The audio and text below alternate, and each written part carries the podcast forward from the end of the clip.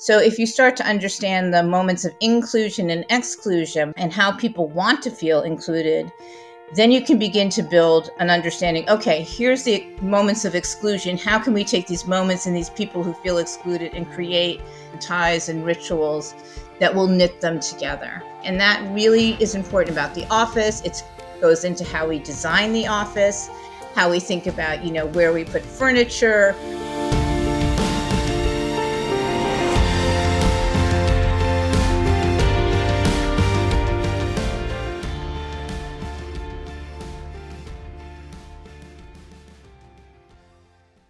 The Wonder Podcast. This is your host, CCB, and our conversation today is going to be incredibly stimulating.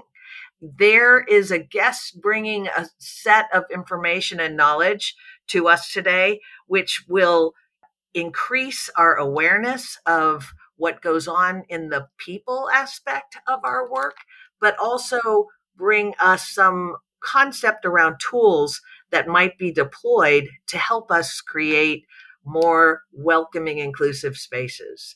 Um, I'm delighted to welcome Melissa Fisher, PhD, but I'm not going to call her doctor, to our Wonder podcast today. Melissa, thanks so much for joining. Uh, well, it's wonderful to be here and have an opportunity to talk with you again. All right. The first question that I have for you is since you're representing cultural anthropologists, help us understand the definition of cultural anthropology. What does that entail? Sure. Well, cultural anthropology started out as a discipline about 100 years ago.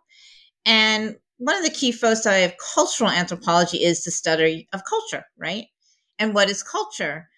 There are lots of definitions and debates amongst cultural anthropologists, but one useful way of understanding culture is that it's a system of values, ideas, beliefs, and rituals that shape a particular given society or a given workplace, right? So it's about sort of what are the symbols and ideas when you take it in the context of the workplace that shape, for example, financial culture, right? And so anthropologists study culture on the one hand, but they also have a methodology that they bring to the table, which also began, had its inception at least 100 years ago, which is the notion of what we call ethnography, or really what is fieldwork. So, what is fieldwork?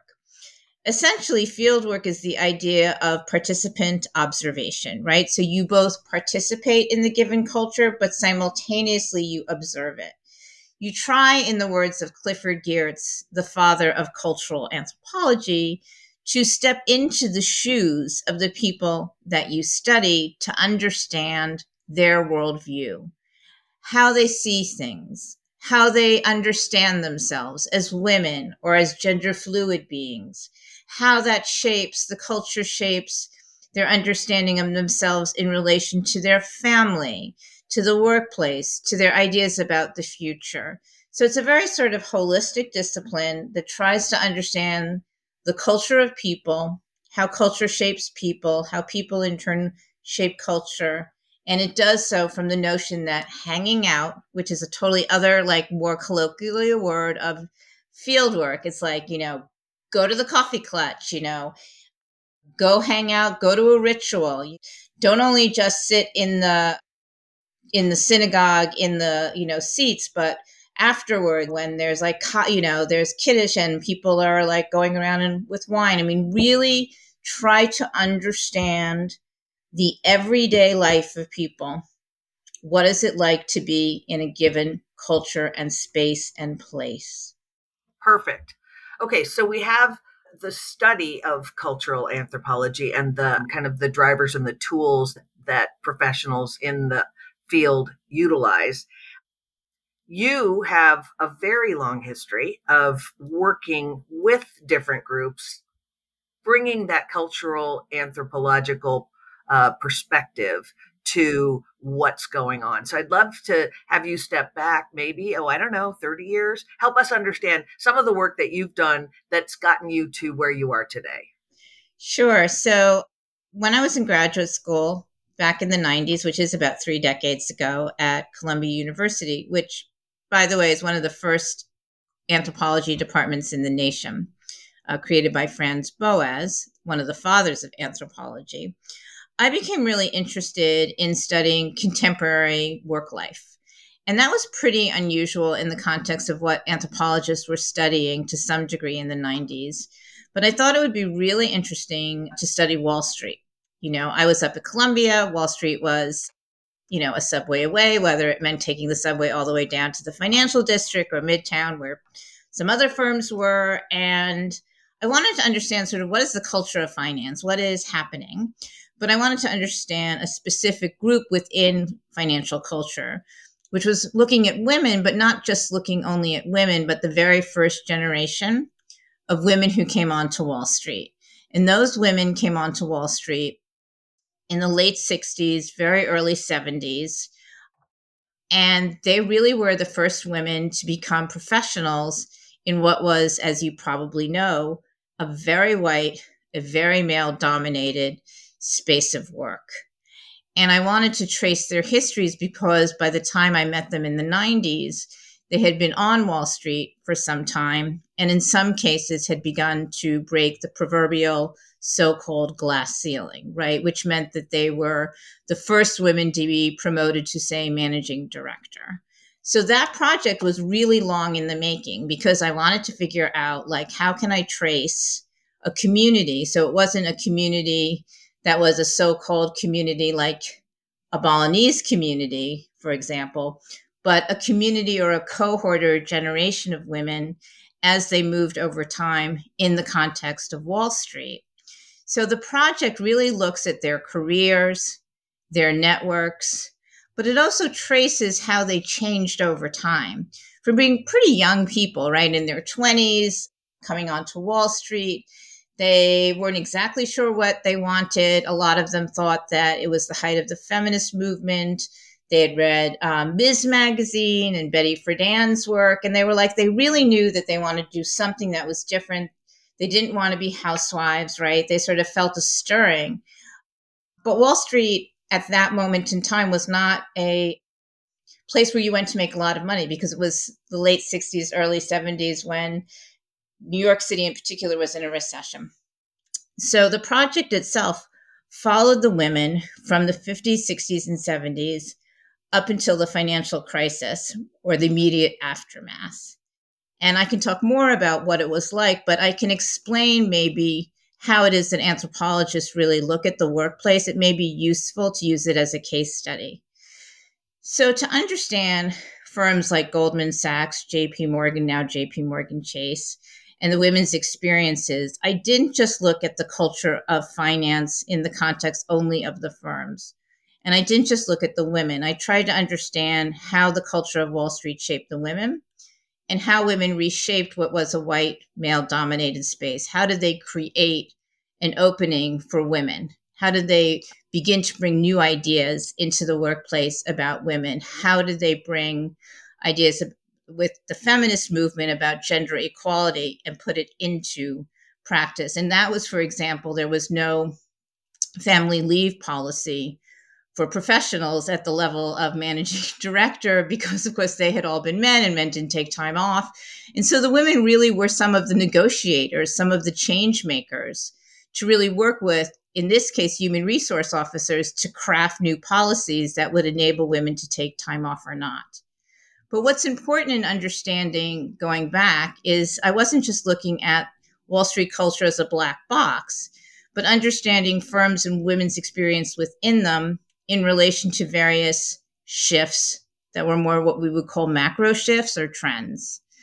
So, understanding the women's experience in relation to changes in finance, which meant in the case of the 70s and onward, deregulation and globalization. So, that's a bigger picture, right?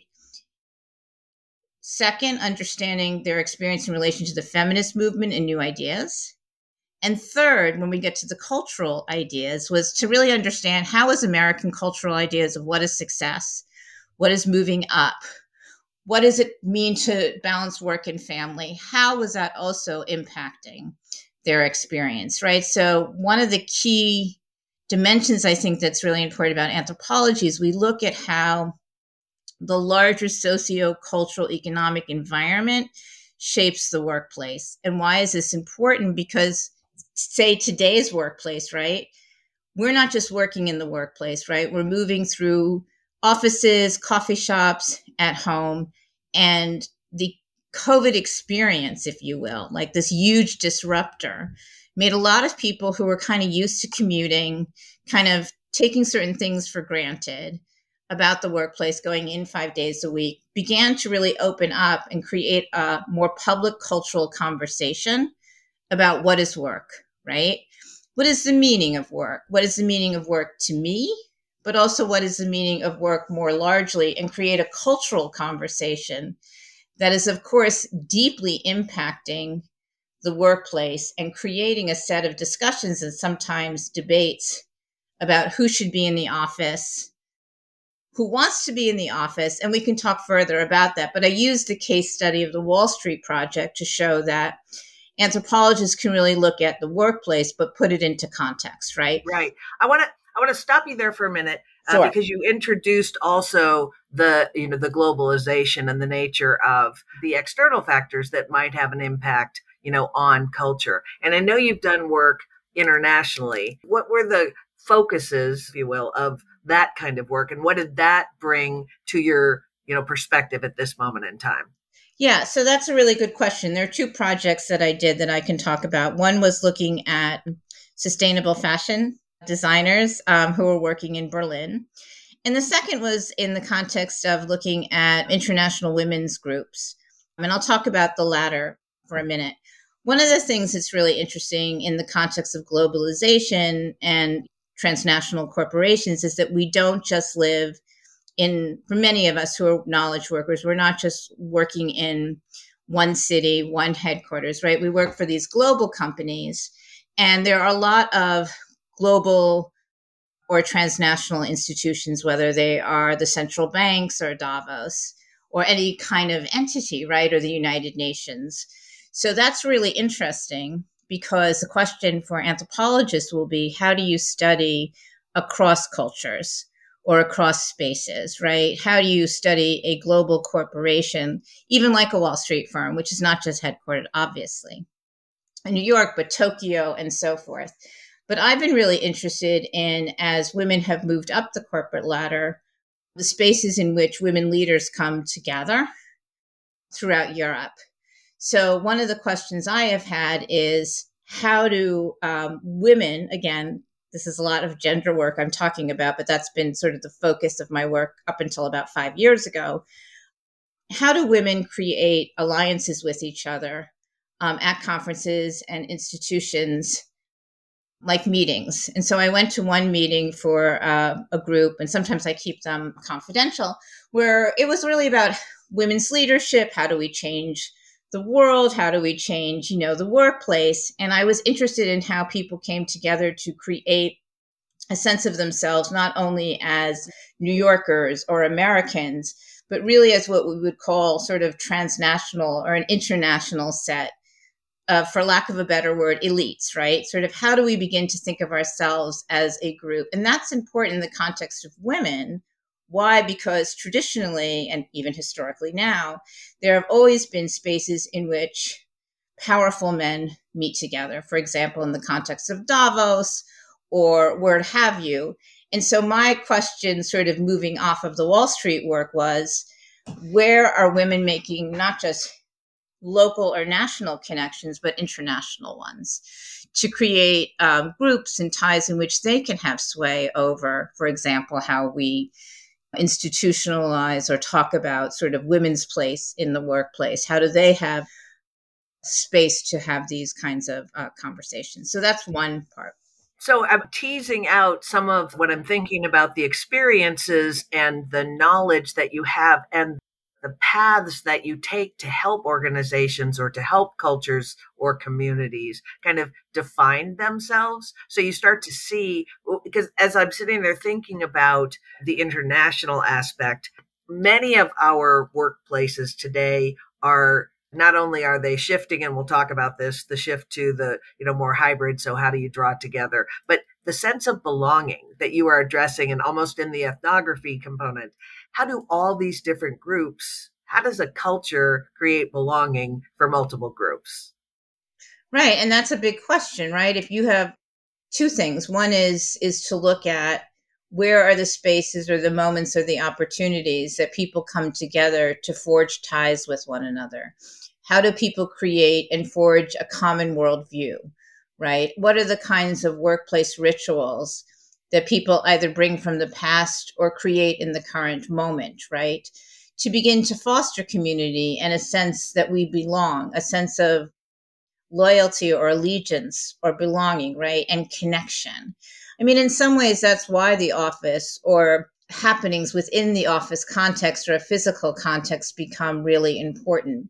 Maybe not all of the time, but an opportunity for people to be in one place. And it makes sense that, you know, people t- create ties with one another through engaging in common activities, feeling that you know they're sharing stories that they're able to communicate with one another that there's some sense of not so much i as the individual but a sense of we the collective. And it's very very difficult because there are differences in terms of gender in terms of race in terms of culture so the issue is really when you get to talk about you know maybe everybody doesn't share a common corporate culture or world work culture and so the anthropologist really needs to tease out to help organizations understand. If you want to give in culture and you want to strengthen it, why don't you understand at the current moment who is sharing culture, under what conditions, when do they feel included, and when do they feel excluded? So that's more of a starting point. You know, my own work that showed that female traders, for example, on the trading floor, even to this day, felt somewhat isolated right? In this sort of, and this was in the 90s, but I think to some extent continues, they felt excluded from the dominant culture, right? So if you start to understand the moments of inclusion and exclusion and how people want to feel included, then you can begin to build an understanding okay, here's the moments of exclusion. How can we take these moments and these people who feel excluded and create ties and rituals that will knit them together? right? And that really is important about the office. It goes into how we design the office, how we think about, you know, where we put furniture, where what kind of furniture, the lighting, do we create, you know, certain kinds of spaces along, for example, you know, a stairway where instead of it just being a stairway, there's a place where there's, you know, I've seen one recent firm which I just loved, which was, you know, it's a wooden stairway and they're comfortable pillows that are sort of aqua and pretty. And you can almost see, like, well, maybe I'll just sit there, right? So then, I mean, really, it's about you see so much about how the physical environment creates the possibilities where people can connect with each other, right? And it, so it doesn't seem so obvious, but you're like, hey, you know, I'm going up the stairs, you know, and these you forge these kind of informal moments of gathering together, right? And that I think shows the kind of opportunities that the physical office needs to, or the physical places in which people come together when it comes to the workplace. Well, you also bring up a question in my mind as to who owns the care and feeding of culture. Such a good question, right? And and that's a good, you know, I mean, is it leadership? Is it employees? Is it both?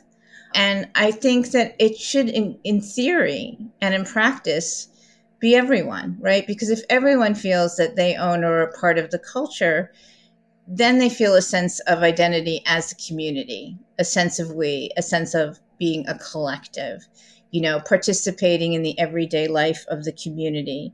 But you may be the rituals. I mean, it turns out I'm doing really interesting work and it, it's so subtle you know, with research scientists who often are in labs, right? I mean, they're in their individual labs, they're doing their thing and they're very sort of siloed from each other, even if they're in the same university or hospital setting. It turns out that they would very much like to have lunches together. Why? Because they want to find out what each other's doing. They want to have opera brown bags so that they can share their research with each other, get to know each other.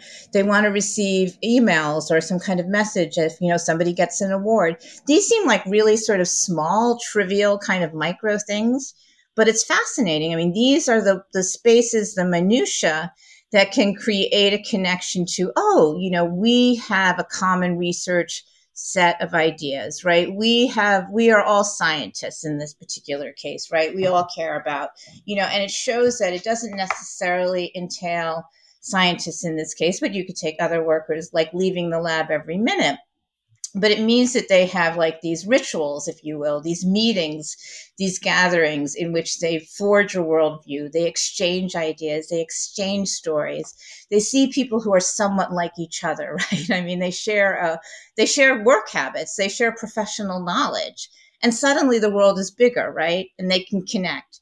And this is not a small thing. This is about creating an, a common identity, but also the possibilities of, oh, you know, so and so is working on X and I'm working on X. Let me work on X, right? So then you have collaboration that begins in those kind of informal moments hearing about something, right? Then you maybe have common conversations about, you know, a new finding and you have somebody link it to somebody and that's where innovation and creativity happen. So it's really important to not only have a sense of connection, but a sense of these are the places where I go to be accelerated, you know, excited about work, right? Like thrilled about it. Like this is very cool. And and then you leave it and you have a, you know, you're skipping or I mean that's like an over exaggeration, but you have excitement and energy, right? And and you bring it back.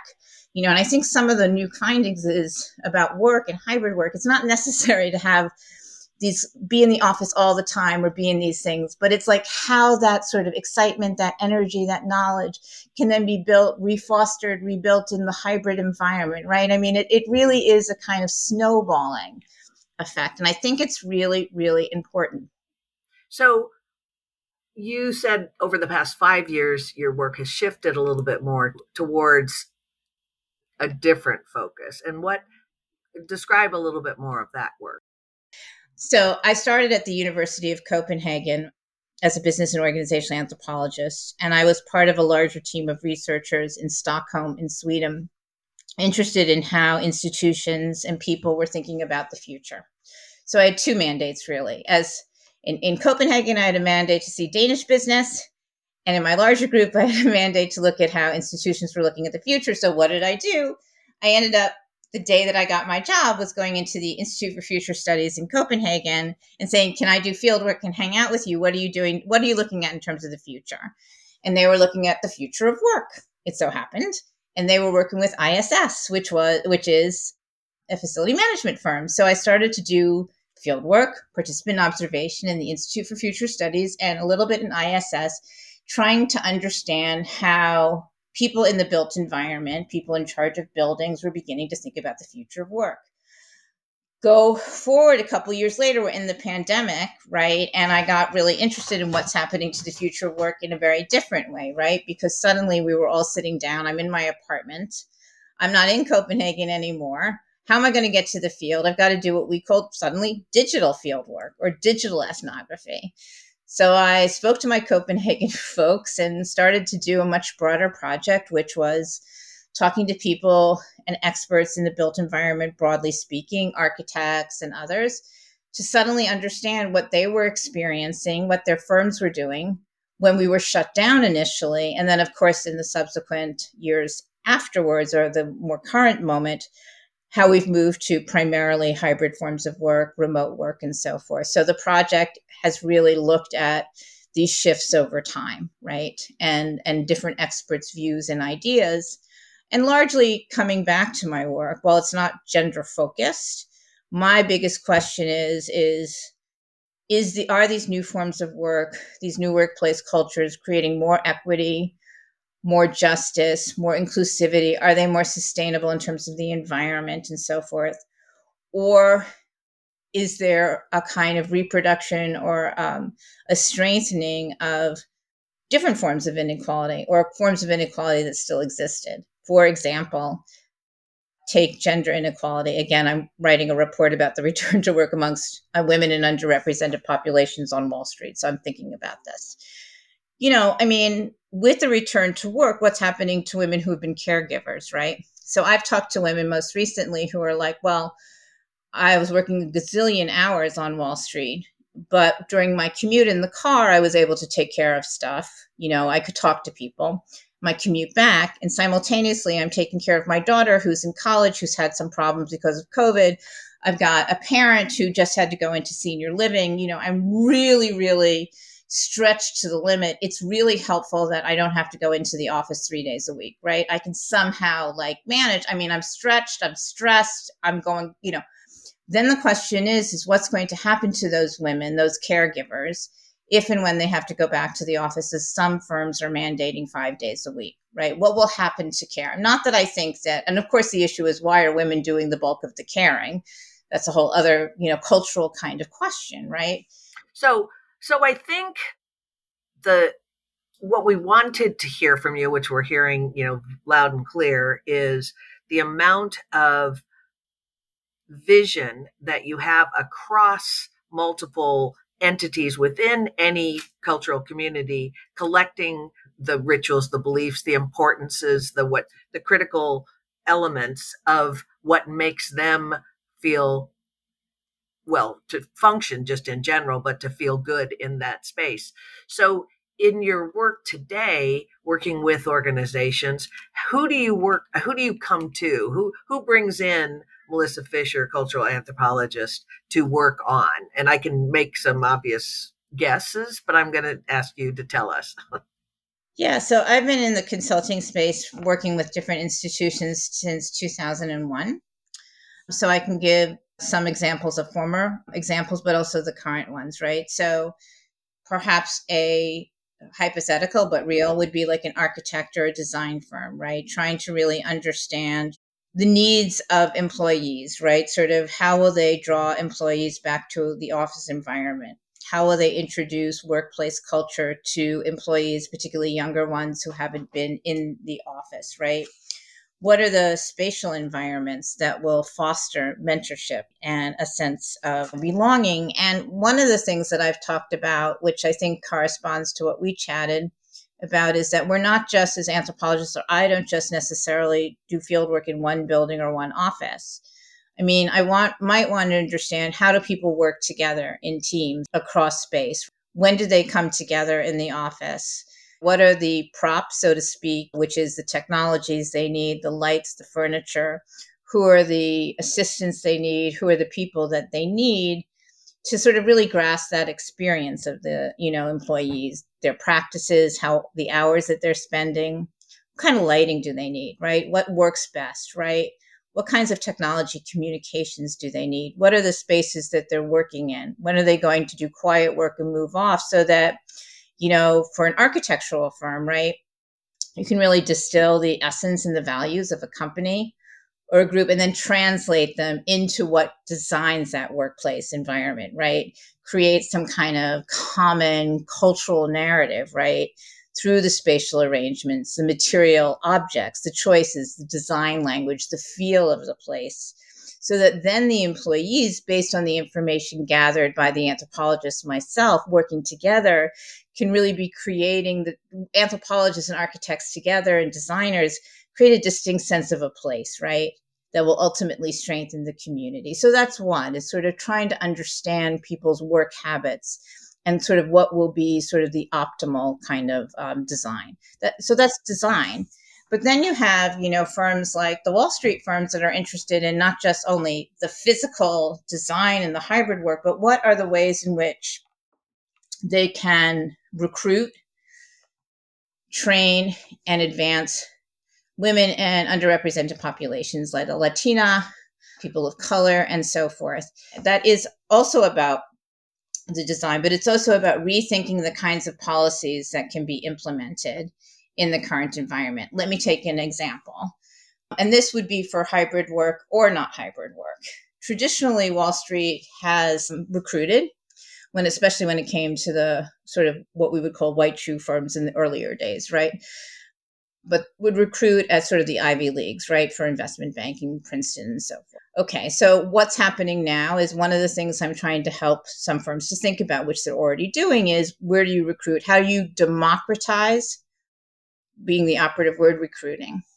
Well, you look at, for example, you think about where you're not going, right? So you send people to historically Black colleges, Black women's colleges. So it's really sort of opening up the spaces of sort of what we would call undertapped labor markets or you know sort of so so moving out of the traditional pathways which of recruitment which would only serve to reproduce a traditionally white male even though it's changing a little bit on wall street. So how do you even think about creating a new kind of pathway? Another issue would be how do you create uh, mentoring opportunities especially in the context of uh, in the hybrid environment? So, one of the things that I'm working with firms to think about is coaching, which is becoming even more important, somewhat with the advent of AI, but in general. So, one of the sort of things that I'm advocating in this larger report that I'm working on, this report, by the way, is for about 10 firms, is thinking about how you bring in coaching that's not just about individual coaching or the career coaching, but coaching on multiple levels. So, how do you think about career coaching? what about financial coaching, right? I mean, even on Wall Street, I mean, and this, and now I'm advocating, by the way, I mean, not just executives, but people at all levels, right? So if you really, really, really want to create an inclusive culture, then you don't just target at the very top or even at the middle levels. You think about the secretaries, you think about the people that are at the entryway, right? Sort of how are you going to sort of serve your population to create a glue, a sense of community after three years of not being together? So going back to coaching, professional coaching is one dimension coaching about, and of course, this has to be private, your finances, right? People have gotten very worried. People were out of jobs for a while. The economy is tough. I mean, yes, if you're high up in finance, you probably have much more, you definitively have much more of a financial privilege and, and cushion, but you'd be surprised at that level, there are concerns too, right? There are kids to send to college, whatever. So the financial part, you know, how do you anticipate having, you know, uh, an elderly parent who will need these things. That's really important. Why? Because people have been under a lot of mental stress, right? And so, how can this is to the benefit of the firm, right? If you don't have somebody like the woman I was referring to, who's a sandwich generation, if you have somebody kind of helping you, that's a big difference. Lastly, is sort of the more wellness, right? We're talking about physical, mental wellness as a coach. So you can have three different kinds of coaches, but then it's like, okay, one of the things that we found, and, and I should say um, that one uh, the person that I've had very important conversations regarding this is uh, DJ Casto, who's at Synchrony. So I want to give him, you know, a shout out because what they've done, which I think is really important, and I recommend to the firms that I'm now working with, is the idea that you also have coaches that look like you, that are like you. So a woman of color would be often voiced, I would be much more comfortable having a coach who's a woman of color. So, what is it that I've done? I have spent two years, and sometimes it's only a week, trying to understand the experiences, the issues that particular individuals experience in the workplace. And that can be sort of feelings of exclusion on the training floor. So, it's a very physical sense of exclusion, feeling that they can't get to work because of commute. So, it, it's, it's all encompassing. Taking it, all those ethnographic findings distilling the themes, the issues, the patterns that we see, and then oh. coming up with, depending on the client, a set of recommendations, workplace strategies. From it can go from soup to nuts. It can be about the design of the workplace to policies. So I think in the end of the day, anthropologists, because they are such a holistic discipline, we started off looking at the entire culture kinship, family. I'm talking the hundred years ago.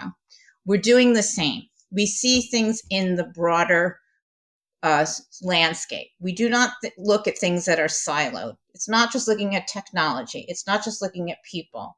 We have my colleague Gillian Tett, who was a, who was up until recently the editor of the Financial Times. She calls it. She's an anthropologist. Lateral vision. It's connecting the dots across. And this is so important in a hybrid work environment where you can't just look at the workplace. And then it's coming up with the analysis. It's not that it's qualitative data just sort of out there. It's a systemic way of looking at data, analyzing, understanding the deep structural, cultural, economic, phenomena that are impacting people's experiences and coming up most often not just by myself but in conjunction with leaders or employees with a set of recommendations the latter being important because I'm an advocate of collaboration, collective working. You know, for example, I'm not a complete expert. I have not been an architect for 40 years, but I can understand and talk to architects. How can we? I'm very interested. This is one of the biggest parts of my own current work. How can we create what I'm calling an anthropological architecture or architectural anthropology, where we bring our expertise together to create and design more inspiring, inclusive workplaces? So at the end of the day, we can bring as a wide a lens as possible as anthropologists but we need to imagine what the future will be in the analysis with other experts. It's not about doing it by ourselves. It's like doing it with someone like you, right? Or your company. Excellent. So I'm going to wrap us up because, oh my gosh, you, Melissa, you have shared so much information, and I feel like it's it's a primer on the importance of cultural anthropology in all aspects of our living today, moving away from the compartmentalization, if you will, that it's specialization. And you talked about silos. How are we weaving things back together? And I hear that over and over again, no matter the discipline or the industry, it things are broken and the COVID experience opened the doors or pulled back the curtains on kind of where a lot of the breakage is. So I want to say thank you so very, very much for all the listeners on the Wonder Podcast. You know that there will be a Wonder Podcast webpage specifically about Melissa's conversation and links to a lot of the references that she's made. So you can go back and find more information. And there's also a link to Melissa. So you can find her if you're driven to either utilize a cultural anthropologist or get a little bit more insight. And with great gratitude, I'm going to say thank you, Melissa. We appreciate your conversation. So- it's it's always wonderful uh, talking to you, and your questions and the whole conversation was incredibly engaging. It's fascinating to hear that we all sort of agree that in this moment of breakage, that we sort of, I mean, that all of your guests and you yourself are, are like bringing it all together. That we we know that we need to work together. I mean, it's it's critical. It's yeah, perfect. Let's go forward and work together. I love Thanks it. for listening to the Wonder Podcast.